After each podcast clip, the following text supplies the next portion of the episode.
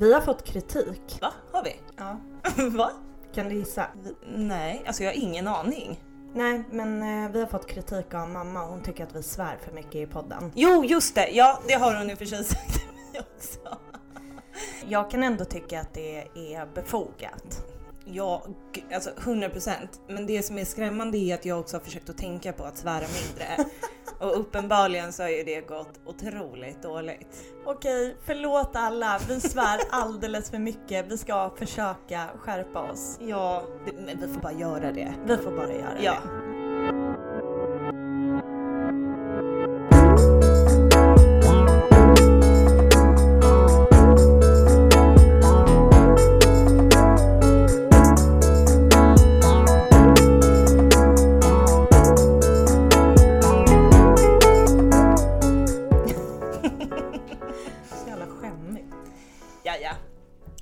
Vi kan bara göra bättre ifrån oss framöver. Det här är Vem vill prata med en sorgsen? En podcast om sorg. Jag heter Mickan. Och jag heter Steffi. Jag glömde ju att välkomna förra veckan. Ja, och du höll nästan på att glömma det nu igen. Ja, men jag kom på det. Ja. Så vem... vem... höll jag på att svära igen. Jag vet, jag hörde det. Hur mår du Steffi? Eh, idag mår jag ganska bra. Men eh, eh, i veckan så har jag mått lite skakigt psykiskt. Jag har sovit ganska dåligt. Jag har eh, varit ganska ledsen. Eh, pratat ganska mycket med dig och gråtit en del. Eh, känt att eh, min självkänsla har varit skakig den här veckan. Men efter att vi pratade så kändes det lite lättare. Det kändes som att jag behövde få ur mig det. Vad skönt. Ja. Framförallt att du fick in det här att det blir bättre. ja, nej! Gud, man kan inte flyra ens med sig själv. Nej, det kan man inte.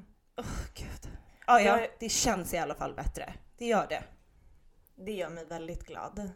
Alltså, vi har fått väldigt så roliga reaktioner på förra veckans avsnitt. Ja. Personer som har berättat lite egna situationer som de har varit i. Jag tänker att vi måste samla ihop på något sätt det som folk skriver till oss. Men eh, okej, så du har haft en dålig vecka. Ja, men det vill jag ändå säga. Hur mår du, Mickan? Jag mår nog ganska bra. Någonting som har funnits med mig i mina tankar det är att för ett år sedan då gick man runt och funderade så mycket över exakt vilken fas i sjukdomsperioden Lussan var ytterligare ett år innan. Mm. Dagligen så tänkte jag, ja för ett år sedan den här dagen, då gjorde vi det här. Då gjorde Lussan den här undersökningen, då fick hon den här behandlingen. Och det var så fruktansvärt närvarande hela tiden. Mm. Och jag upplever inte det nu. Även fast vi är i den tiden. Och det tycker jag är så himla konstigt. Jag ringde till vår eh, svordomsfientliga mamma. Eh, och eh, pratade med henne bara för att så här. Går du runt och tänker på det här lika detaljrikt som man gjorde förra året? Och hon hade lite samma känsla. Och det där är någonting som, det ger mig lite... Det ger mig, inte panik, men det ger mig någon känsla som jag inte tycker om. För det är tid som går och detaljer som försvinner. Och jag hatar den känslan. Mm. Samtidigt som jag märker att ju längre tiden går desto mer ges min hjärna utrymme att minnas Lussan som inte var sjuk. Alltså den Lussan som vi har levt vårt liv med. Mm. Och det är ju någonting som jag saknade jättemycket framförallt det här första, ja men kanske ett och ett halvt året. Att det är på något sätt som att så här, så fort hon dyker upp i mina tankar så är det liksom sjukdomen, det är sorgen, det är att hon är borta. Och det där har man ju fått lära sig att det händer jättemånga att man, man, liksom, man, är så, man är så traumatiserad, man är så upptagen av det här hemska som har hänt så man har, man har inte plats mm. för att komma ihåg. Och jag hade ju panik över att jag aldrig skulle börja minnas de där grejerna. Men ju mer tiden går, ju mer utrymme får jag att minnas det som var fint och det som var glatt. Mm. Även fast också sjukdomen tar, tar upp mycket tanke och reflektionstid. Men jag tycker att det är, det är märkligt det där.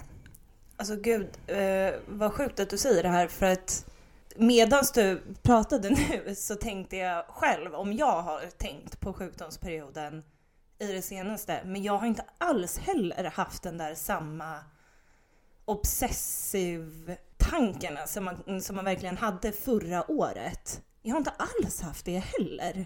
Jag tror också att det beror lite på att samtidigt som det började bli så här, nu är det ett år sedan det här hände Lussan, nu är det ett år sedan det här hände Lussan. Det var i direkt samband med att corona började komma på allvar. Så man började liksom tänka massa tankar om hur det hade varit att Lussan skulle ha gått igenom alla de där sakerna medan coronan hade varit. Mm. Och det där gjorde ju också att jag blev ju väldigt besatt. Jag började ju höra av mig alltså till eh, Vårdguiden. Eh, jag ringde en läkare som jag pratat med förut och eh, frågade så här, hur funkar det egentligen? Jag bara, ligger det nu cancerpatienter på eh, onkologmottagningarna runt om i det här landet och dör ensamma för att jag fick mardröm men jag fick lite inblick i det där, vilket lugnade ner mig lite grann. Alltså sjukvården är ju fan otrolig. Ja, det är den verkligen. Därför tror jag också att jag var så himla mycket i det här detaljköret med sjukdomsperioden. Men det är, det är märkligt för att när jag, det är också när jag aktivt försöker tänka tillbaka nu på hur det var för prick två år sedan så kommer jag typ inte ihåg något. Det måste vara speciella, jag vet inte om man ska kalla det för triggers, men det kanske det egentligen är, som liksom sätter igång någonting. Till exempel nu, precis innan vi började spela in, så åt ju vi varsin semla. Mm.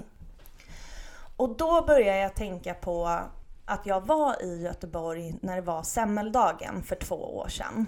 Och vi älskar ju semlor för att vi är such unique snowflakes. Men vem gör inte det? Jag tog mig Göteborg runt och inhandlade det som hade röstats fram till Göteborgs då nummer ett och nummer två bästa semlor. Tog med mig till Lussans lägenhet, för hon var hemma vid det tillfället och sa nu har vi ett semmeltest. Vilken är Göteborgs bästa semla? Och tanken var ju god, men hon åt ju typ en tugga på en semla. Mm. Och sen så ville inte hon ha mer för att det funkade liksom inte för henne med ja, men cellgifter eller vad det nu var liksom. Eh, och, och, för att sätta något slags, eh, jag vet inte, plåster över det här såret så började jag äta alla semlor. Det var någon så här sjuk grej som utspelade ja. sig för att jag var typ så här, jag vill inte att Lussan ska se de här semlorna som en påminnelse om att hon inte pallar äta Nej. dem. Eh, och så tror jag också att det var i kombination av någon så här tröstätningspanik typ för att jag också fick sån ångest av att så här, hon vill inte, eller hon klarar faktiskt inte av att äta den här semlan så jag, jag åt fyra. Åh, oh, nej men gud Mikael du måste ha mått skit jag minns faktiskt inte hur jag mådde men det är precis sådana här eh, ja, men små situationer som gör att de här minnena som kanske inte har satt sig lika, lika starkt kroppsligt kommer mm. tillbaka till en men som var så himla tydliga för bara ett år sedan. Mm. Och det, jag tycker det är märkligt, jag tycker det är skrämmande och jag vet inte riktigt vad jag ska göra av det.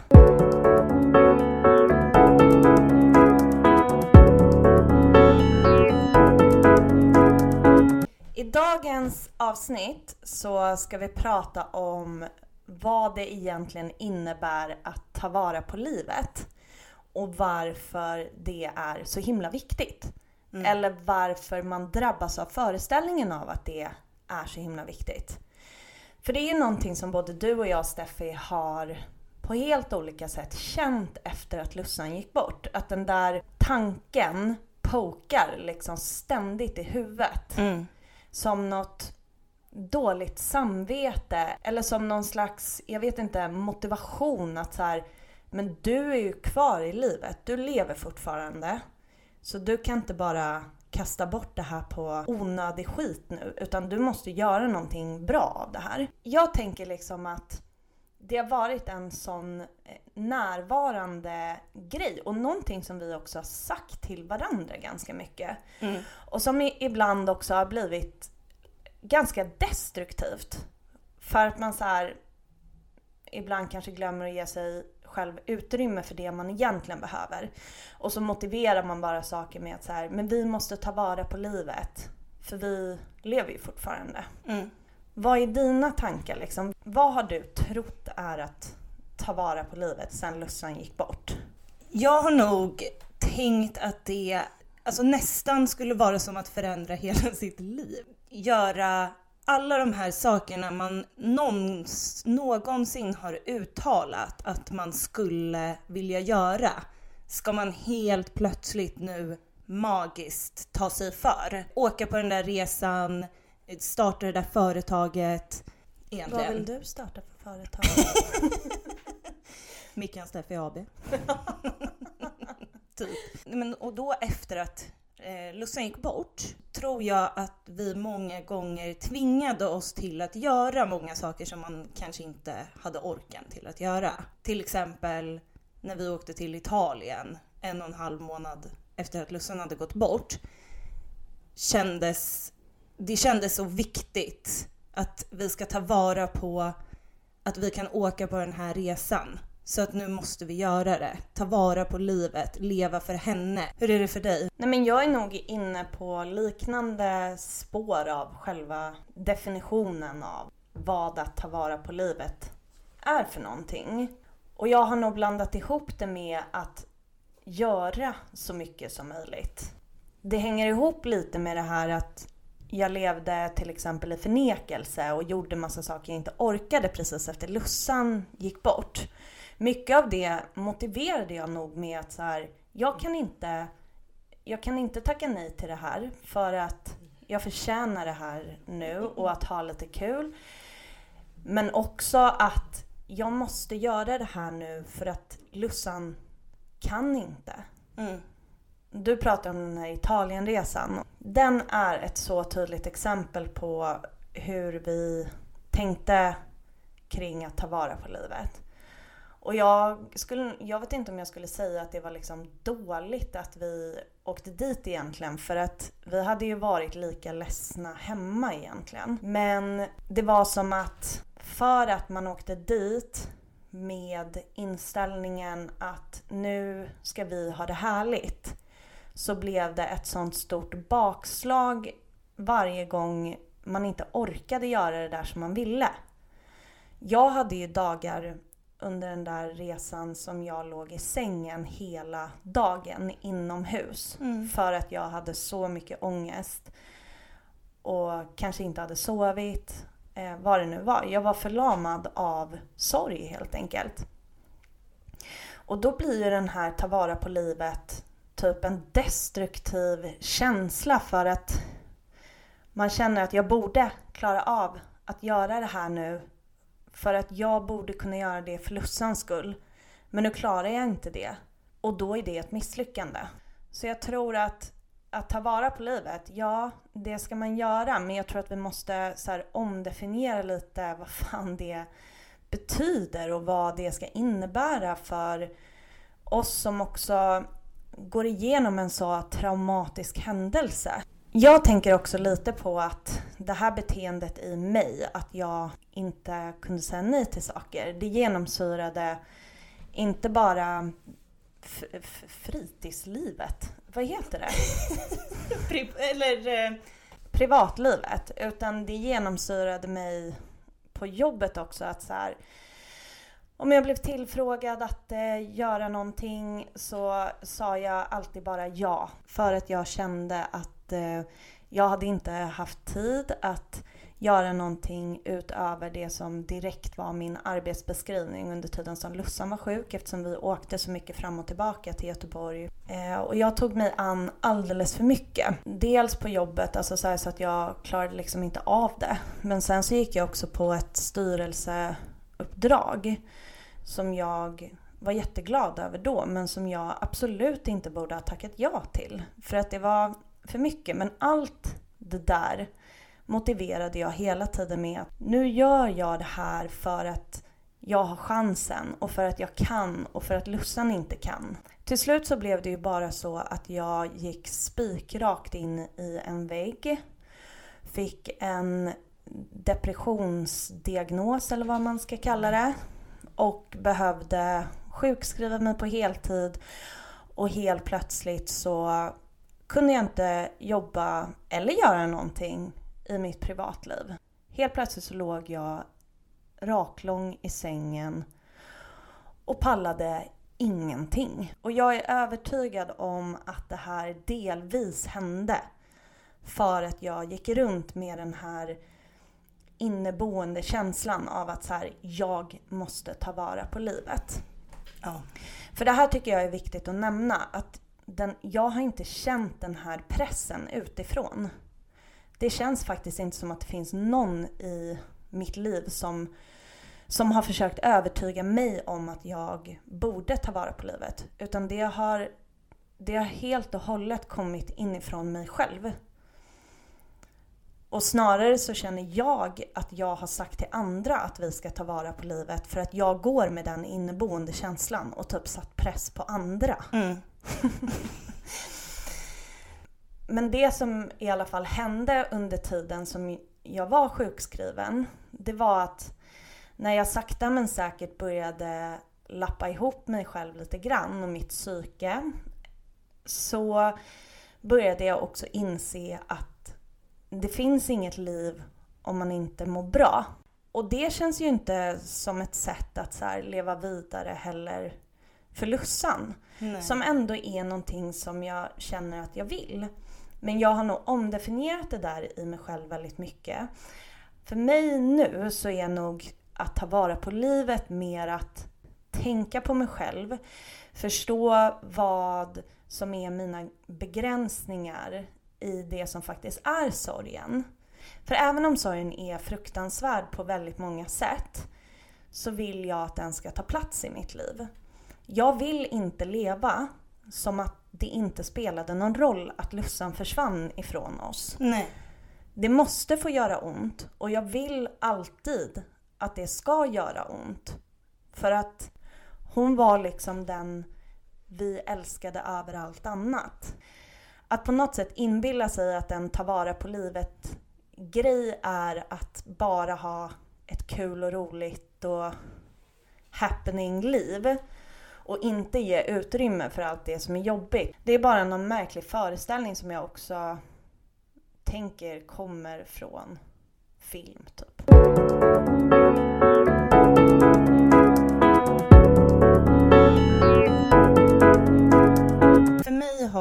Har sett lite annorlunda ut. Ta vara på livet handlade nog mer om att jag tänkte att alla de här sakerna som jag ville ta tag i eller ville göra, men som jag kanske inte hade vågat göra eller orkat ta tag i, skulle jag helt plötsligt klara av. Men det jag inte liksom tänkt på var ju att redan innan Lussan var sjuk, alltså ganska långt innan dess, så hade ju jag inte haft den bästa självkänslan jag eh, hade väldigt eh, svårt att eh, tro att det jag tänkte och tyckte var viktigt, att jag inte var kapabel till en massa olika saker. Och det gjorde att jag var rädd för att gå efter det jag kanske ville göra. Och sen då efter att Lussan dog, då tänkte jag att jag nu helt plötsligt skulle klara av och våga göra de här sakerna. När du liksom säger att du har varit rädd för att göra saker, Handlar det liksom om att du har tänkt vad andra ska tycka eller är det att du har varit rädd att misslyckas eller vad, vad kommer det ifrån? Det där är nog eh, både och skulle jag säga. Ehm, för mig är det nog främst handlat om att jag inte har trott så mycket på mig själv. Så att eh, det har varit eh, väldigt begränsande för mig. Och sen så efter att Lussan gick bort så hade ju jag som en mental lista på massa olika saker som jag tänkte att nu skulle jag ta tag i det här eh, för att livet är för kort för att vänta med de här sakerna. Nu kör vi, typ. Och en sån sak var ju och skriva klart min uppsats som jag aldrig skrev. Jag såg liksom någon bild framför mig att eh, jag bara magiskt fick ur mig alla orden och hela uppsatsen. Men problemet var ju att bara för att Lussan dog så blev ju inte min självkänsla magiskt bättre. Den var ju fortfarande precis lika dålig som den hade varit innan.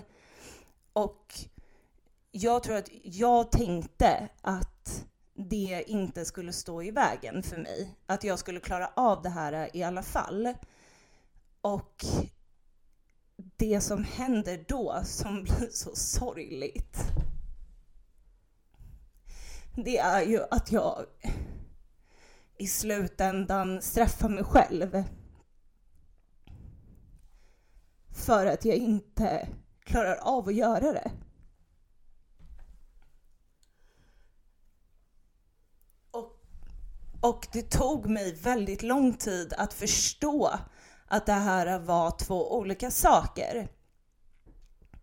Att, att självkänslan faktiskt spelade in och var separat från sorgen.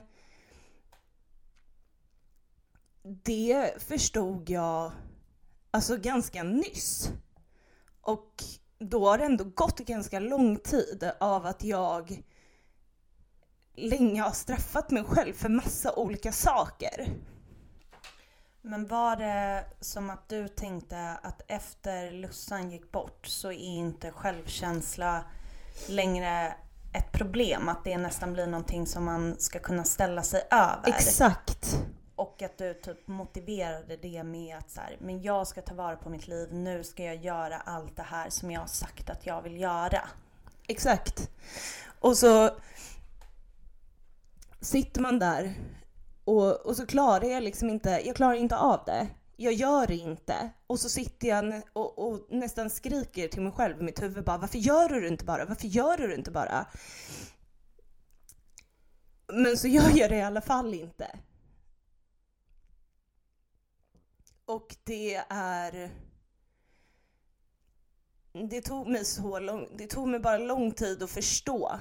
Det som händer då är att jag har den här listan på alla de här sakerna som jag ville ta tag i.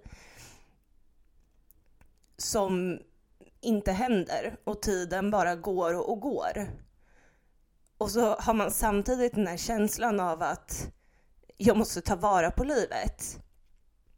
Lussan fick ju inte leva. Så varför kan inte jag bara göra det här då? Hon fick ju aldrig möjligheten. Jag sitter ju här och har möjligheten. Men hur har det, för du sa ju att du eh, för inte så länge sedan kom fram till att det här med självkänsla fortfarande är en faktor som mm. begränsar dig. Var det liksom en skön insikt att komma till eller kändes det jobbigare eller hur blev det för dig? Det var eh, lite både och. För att, eh, att komma på det innebär ju också att jag kan jobba på det. Och jag kan identifiera vad som är vad. Jag kan identifiera mycket enklare för mig när det handlar om dålig självkänsla. Det känns samtidigt sorgligt att jag inte kan vara snällare mot mig själv med tanke på allt som vi har gått igenom. Så då har jag spenderat jättelång tid med att dubbelbestraffa mig själv. Att jag ska göra saker, den, ska göra den här saken som jag sen inte klarar av att göra, så blir jag arg på mig själv för att jag inte klarar av att göra den. Samtidigt som jag sitter i en enorm sorg. Och så ska jag hantera allt det här på en och samma gång. Det går inte. Jag, alltså jag orkar inte. Nej, men så det är ju inte konstigt att man blir trött.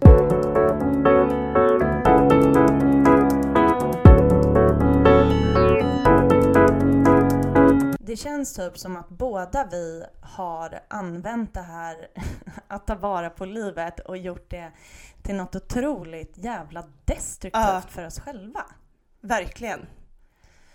Och det känns ju inte så soft. För mig tog det väldigt lång tid att komma till insikten att idén om att ta vara på livet snarare har jobbat emot mig än att jag har förverkligat alla mina drömmar.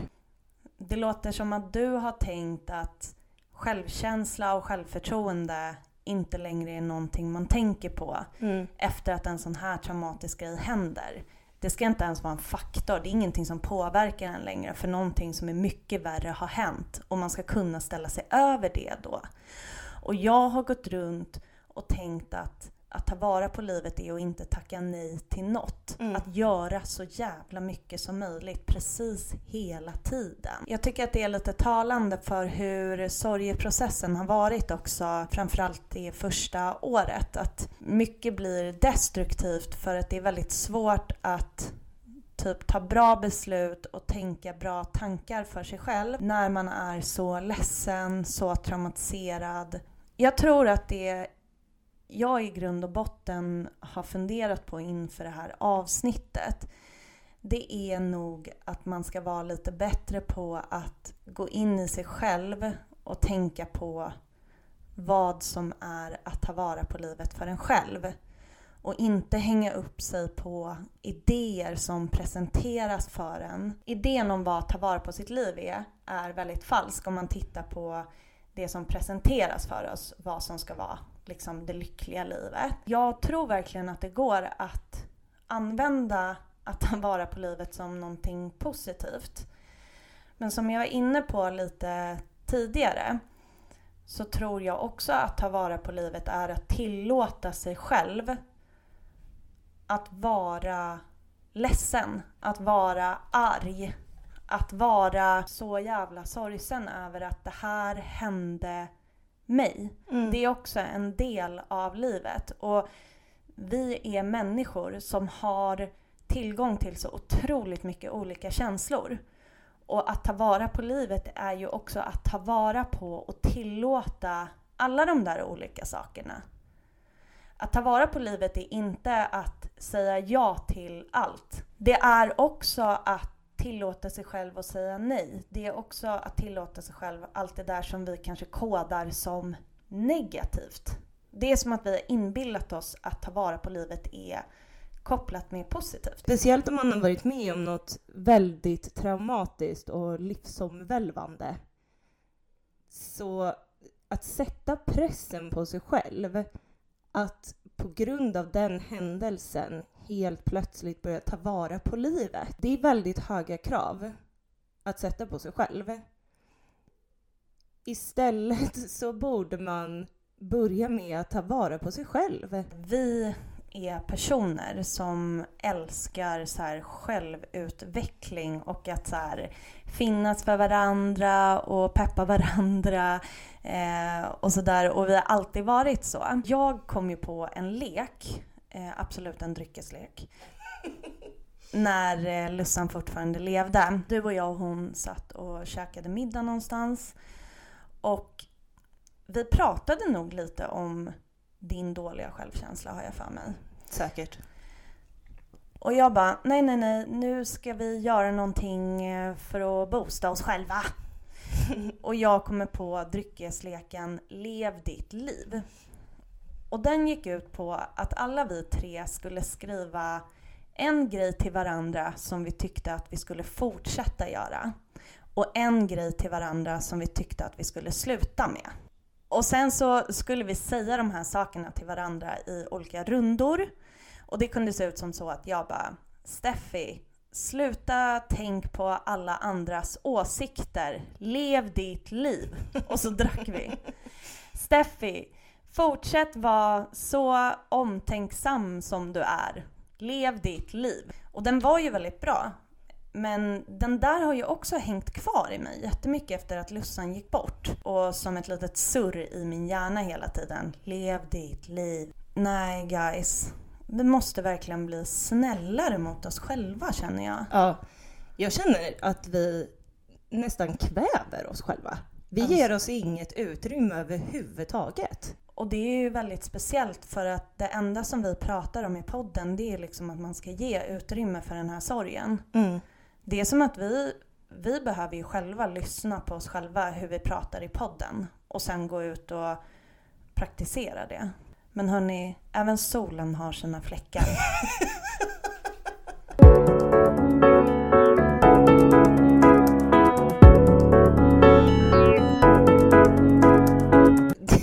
liksom som att så fort jag börjar prata om det här så är det som en kran som sätts på. Mm. Eh, Jag tycker att det är eh, skitjobbigt Mm. faktiskt. Jag har ju försökt säga till dig hela veckan att du verkligen inte är ensam i världen om att ha dålig självkänsla. Och sen har jag försökt säga till dig att även jag har dålig självkänsla och då har du bara blivit sur. För att om det är någonting jag i alla fall har så är det ganska bra självkänsla. Mm. Så det trycker jag upp i ditt ansikte nu som avslutande här. Gud vad otrevligt, jag orkar inte med mig själv. Nej men all is right in the world. Nej men jag tyckte i alla fall att det var jättemodigt av dig att prata om det här. Jag vet att det har varit en tröskel för dig och jag har också frågat dig tusen gånger ifall det känns okej att gå in i det här. Mm. Jag tyckte det var jättefint att du gjorde det och jag tror verkligen att många kommer känna igen sig i att ha den här känslan av att så här, men nu borde inte det här spela någon roll längre. Mm. Det tror jag verkligen. Mm. Tack. Ja, varsågod. Vi finns på Instagram. Där heter vi Vem vill prata med en sorgsen? Om du hellre vill mejla till oss så finns vi på vem vill prata med en sorgsen gmail.com. Och med det sagt så finns det bara en sak kvar att göra. Japp. Skål för Lussan! Skål för Lussan.